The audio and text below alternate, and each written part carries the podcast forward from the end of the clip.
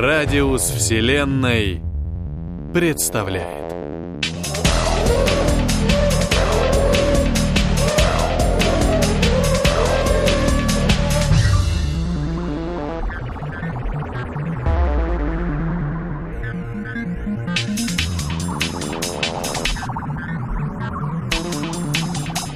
Антон Жуков. Кошмодром.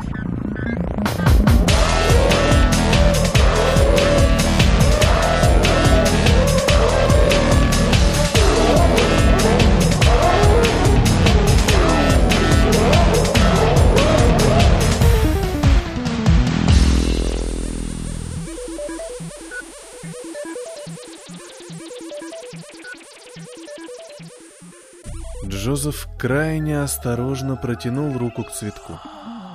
Его указательный палец мягко прикоснулся к алому бутону розы и застыл, чувствуя необычную температуру растения.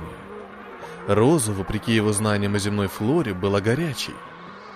Мужчина, не отнимая руки от цветка, плавно повернул голову направо.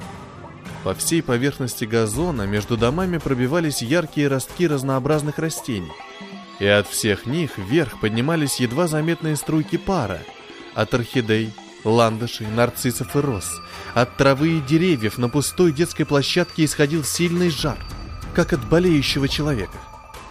Поглядев налево, Джозеф увидел сходную картину с одним отличием.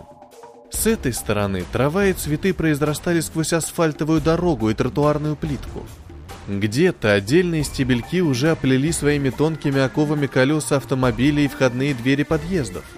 Но при этом нигде не было пыли и грязи. Автомобили, пластиковые скамейки, окна квартир, а также фасады домов были чисты, как будто их вымыли минуту назад. Все было ярким и праздничным.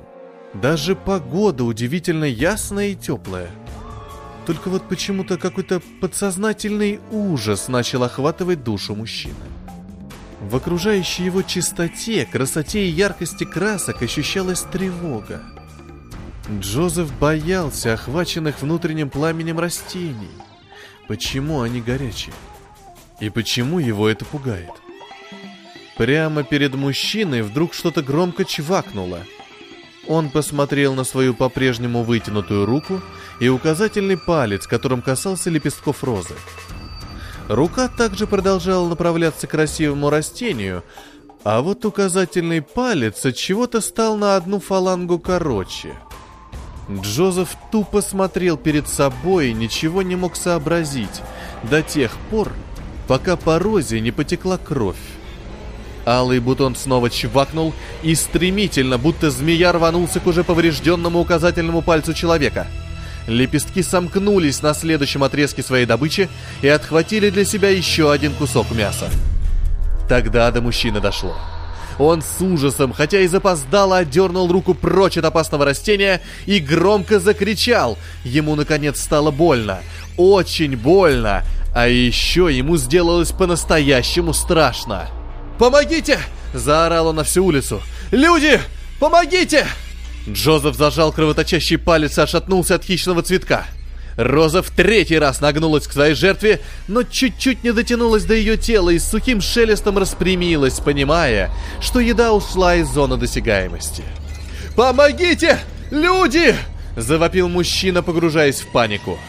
За его спиной и точно под ногами стал раздаваться такой же шелест, какой исходил от плотоядной розы – Посмотрев вниз, мужчина резко подпрыгнул. Цветы, окружавшие его со всех сторон, зашевелились. Одуванчики и ромашки медленно обхватывали своими стебельками подошву ботинок человека. А маки, ландыши, нарциссы и розы беззвучно клацали своими лепестками, стараясь оттяпать от мужчины хоть что-нибудь вкусное. Джозеф, перепрыгивая с ноги на ногу, принялся торопиться к песочнице детской площадки, где имелись свободные от цветов пространства. Капли крови из его раны оставляли на земле и асфальте темные следы, к которым тут же с жадностью прилипали некоторые из цветов.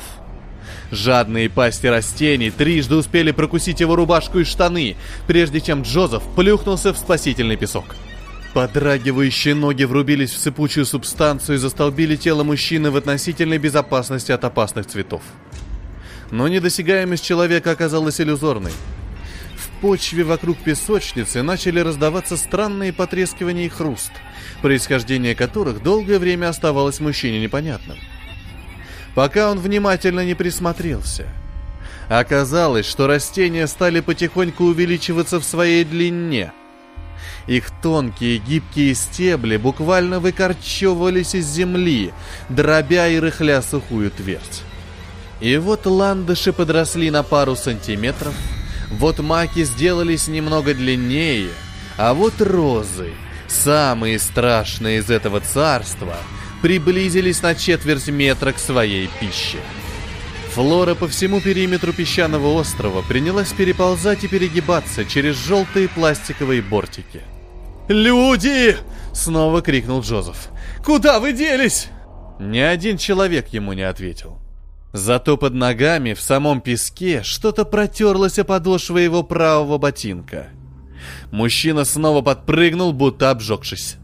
И в момент этого прыжка он увидел, что в том самом месте, где только что стояла его нога, высунулся толстый корень дерева. Резко обернувшись, Джозеф понял, что его пытается поймать яблоня, растущая вблизи с детской площадкой. Мало того, что ее корень чуть было не схватил мужчину, так еще и само дерево сильно накренилось в сторону песочницы и заметно шевелило своими ветвями. Человек от шока едва не упал в обморок – но падать хоть куда-нибудь ему было категорически противопоказано.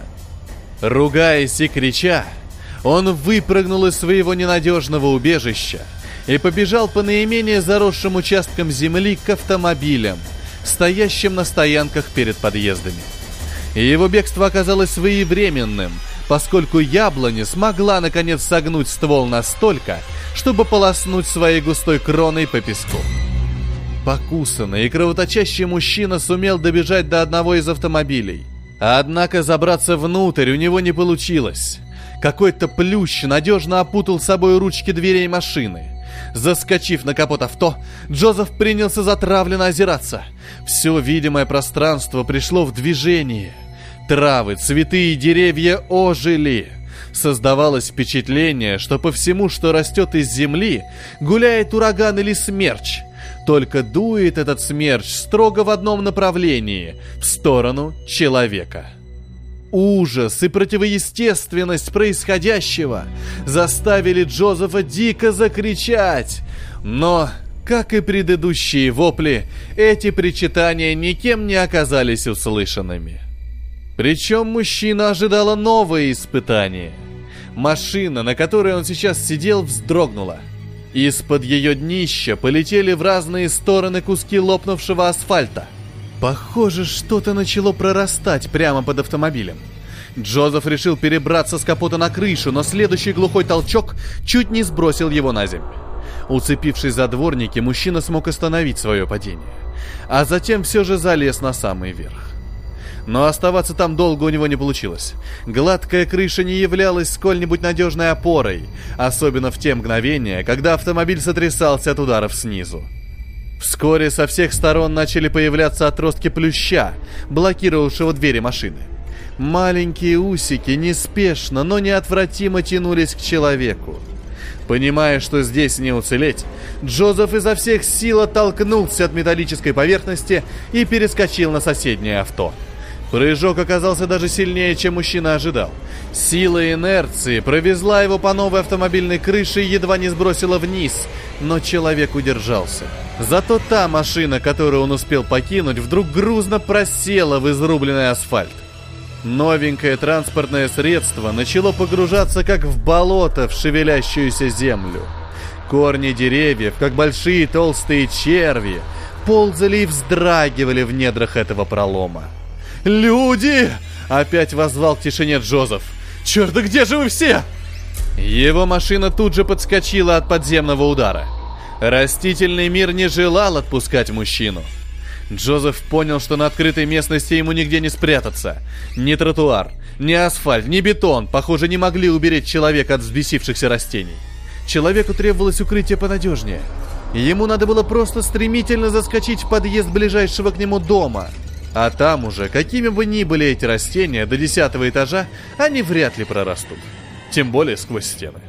Мужчина принялся убегать от растений по крышам автомобилей, припаркованных близко друг к другу. Этот побег сопровождался постоянными ударами по машинам, на которых он оказывался, а также преследованием со стороны травы и цветов, которые уже несколько раз ощутимо куснули его обувь. Но, несмотря на это, Джозеф сумел приблизиться на минимальную дистанцию к ближайшему для себя подъезду. Оттолкнувшись от последней машины, мужчина соскочил на живую и подвижную землю. Проскальзывая на раздавленных ростках и заплетаясь о вьющиеся стебли, он заскочил на площадку входа в подъезд. Его ладонь прикоснулась к ручке двери и рванула ее на себя, однако войти внутрь Джозеф не успел. — что-то сильно дернуло его за лодыжку, и он упал коленями на бетон. Повинуясь обострившемуся чувству самосохранения, мужчина ценой даже перелома запястья решил не отпускать ручки двери. Он обвил пальцами спасительную рукоять и попытался подтянуть свое тело поближе ко входу. Но сила еще большая, чем в первый раз, поволокла его прочь от подъезда. В пальцах левой руки что-то треснуло, и, невзирая на желание человека, пальцы сами собой разжались. «Спасите!» — постарался закричать Джозеф, но его горло сумело только прохрипеть что-то еле слышимое. Корень дерева, стянувший его ногу, потащил добычу сквозь кусающие и грызущие человека цветы. Теперь Джозефу стало больно по-настоящему. Его кровь красной росой окропляла зелень травы, и оставляла после себя широкую алую полосу, которой жадно пригибались бутоны нарциссов и роз. А в конце пути растения сожрали человеку левый глаз. Но Джозеф, пожалуй, отказался бы от второго, зная, что ему предстоит этим органам зрения увидеть после этого. Длинный и гибкий корень дерева протащил мужчину по асфальту – и втянул вглубь ямы, в которую до этого погрузился автомобиль. Клубы корней других деревьев сплетались и терлись друг об друга, споря и сражаясь за появившуюся добычу.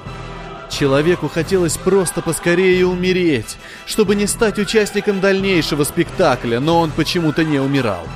И проклинал весь мир за свою продолжающуюся жизнь. Корень, державший его ногу, начал полностью заворачивать человека в свой плотный кокон, наподобие гигантского удава, а потом принялся дробить бессильное кровоточащее тело. Но даже когда все кости мужчины были разломаны, он продолжал чувствовать. Он чувствовал, как один из корней пробил его грудь насквозь. Он чувствовал, как в его животе копошатся кусающие его цветы. И он чувствовал, как через его левую глазницу начал прорастать шевелящийся плющ.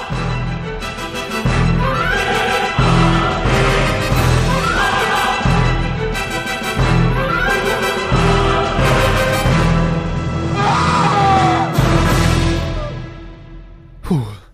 Я с неприязнью отвернулся от экрана и посмотрел на свою новую коллегу. Красивая, но холодная женщина воспринимала происходящее как примитивный ужастик – а потому даже не особо изучала изображение многочисленных стереограмм. Предметом ее интереса было понижение температуры в нескольких старых криокамерах, где находились заключенные. «Простите», — вежливо, но немного испуганно произнес я. «Что это такое?» Коллега немного раздраженно оторвалась от своей проблемы. «Что именно?» «Ну, вот это вот все». Я показал на многочисленные стереоизображения, на которых убивали и пытали разных людей. «Это все. Называется тюрьма, парень», — без тени сострадания ответила женщина. «Все эти люди преступники. Ты видел, какими тюрьмы были раньше?» Я отрицательно покачал головой. «Раньше тюрьма не наказывала человека, а укореняла в нем все те пороки, с которыми он в нее угодил. Кого-то озлобляла, Кому-то помогала найти будущего сообщника для новых преступлений. Трусливого заставляла бояться еще больше. Предателю давала целое поле для его предательств. В конце концов, заключенные всегда были источником мятежей. Их надо было постоянно охранять и давать им какое-нибудь бессмысленное занятие, лишь бы они снова за свои старые преступления не взялись. А теперь... Коллега обвела широким жестом множество жутких изображений. А теперь все они тихо лежат в криокамере в замороженном состоянии и тихо себе спят. Женщина опять хотела уткнуться в свои графики, но я задержал ее внимание. «Ну, то, что все преступники спят, я вижу», — произнес я. «Но что вот это такое? Что это за ужасы показывают на стереограммах?» Коллега криво и жестко улыбнулась. «Хм, «Это их наказание. Какой был бы смысл в тюрьме, если бы преступник в ней просто поспал нужное количество лет и вышел на свободу? Никакого. Поэтому их сон отнюдь не безмятежен. С помощью наших современных стимуляторов, звуковых и световых волн, а также определенных медицинских препаратов, мы создаем в его мозгу контролируемый нами сон-кошмар. С той разницей, что от ужаса обычного кошмара ты можешь проснуться, а они нет. До самого конца заключения они живут в своем сне-кошмаре, даже не понимая, что это сон. И в этих снах, моделируемых нами, они получают воздаяние за свои проступки – Поэтому мои друзья иногда называют нашу тюрьму кошмодром. А вот, например, Джозеф Марч, кошмар которого ты сейчас смотришь, совершил поджог в ботаническом музее-заповеднике, где были собраны исчезающие или крайне редкие виды растений. Теперь, на протяжении всего своего срока заключения, он будет участником сюжета, где его убивают или поедают различные деревья и цветы. Это кошмар многовариантный и часто изменяется, поскольку моделировать сон довольно сложно, но его суть остается неизменной. Его наказывают те, кого он приговорил к смерти своим идиотским поступком. Я провел ладони по лбу. Ты видела, что с ним там происходит? Что бы он когда-то не натворил, такое наказание несоразмерно преступлению. Он в настоящем аду. Ты посмотри, как сквозь его череп прорастает стебель розы. Ты хоть отчасти можешь представить себе, что это такое? Нет, отмахнулась коллега. Я ведь не совершала преступления. Зачем же мне представлять, что испытывает преступник? Кто-то из них кого-то когда-то пытал, кто-то кого-то насиловал, а здесь то же самое делают в их же собственных головах с ними самими. Вот и все. Не делай другим того, чего не желал бы себе сам. Я молча направился переводить глаза с одного изображения на другое. Какой-то из преступников видел кошмар, где его пилят пополам бензопилой улыбающиеся дети. Другой лежал связанный в яме, которую сверху начали засыпать землей. У третьего горели ноги, и он никак не мог их потушить, катаясь по земле. Четвертый был покрыт какими-то язвами, как после химического ожога или радиоактивного облучения, и с воплями наблюдал от падения от своего тела кусков умершей плоти. «Не волнуйся», — вдруг проговорила женщина, перехватив мой взгляд. «В отличие от их жертв, у них все остается целым. И руки, и ноги, и головы. К тому же на ночь мы даем их мозгам отдохнуть, и им снится что-то спокойное. Иначе они давно бы уже с ума посходили. Да и боль они испытывают далеко не такую, какую бы ощутили при реальных повреждениях. Так что не паникуй. К тому же у меня тут есть несколько любимчиков. Я их кошмары как кино смотрю. Так забавно. От их реакции на разные повороты сюжета обхохочешься. Правда? С сомнением поинтересовался я. Да, кивнула коллега. Если станет скучно, рекомендую посмотреть кошмары Адама Фроста или Магдалины Мор. Каждый из них по-своему отличается, но паникуют они одинаково и просят пощадить тоже крайне жалобно. Даже не поверишь, что они матерые преступники прошлых лет. Я снова провел ладонью по лбу, стараясь скрыть ужас от своей будущей работы. Видимо, моя собеседница оказалась куда наблюдательнее, чем мне показалось, потому что она вдруг хладнокровно произнесла. «Это всего лишь работа, парень. Обычная работа. И радуйся, что ты находишься по эту сторону кошмара, а не по ту. Я внимательно поглядел на коллегу, и меня вдруг посетила ужасная мысль. А вдруг и мне снится кошмар? То есть он пока не начался, но вдруг через минуту в автоматизированную базу данных поступит приказ, и моя коллега превратится в вампира, мертвеца или какого-нибудь оборотня. Женщина, похоже, снова уловила ход моих мыслей, потому что ее лицо внезапно хищно оскалилось, и она прошипела. «Ты прав, дружок, я твой кошмар!» А потом она звонко и вполне по-человечески расхохоталась. И когда ее лицо приняло нормальное выражение, она весело добавила. «Я твой кошмар потому, что я твоя начальница, не более. И ты не спишь. А раз так, топай к морозильникам и посмотри, как камеры 17-18. По-моему, в них температура начала падать». Я кивнул ей в знак согласия и облегченно выдохнул. Работа, видимо, будет не скучной.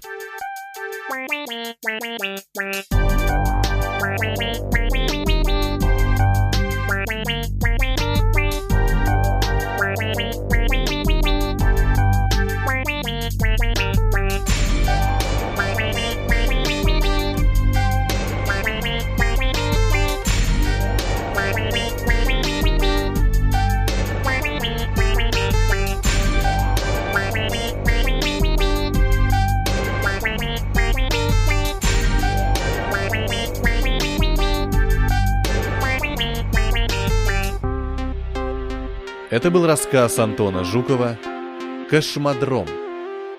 Для вас читал Петроник, музыкальное оформление Пилик.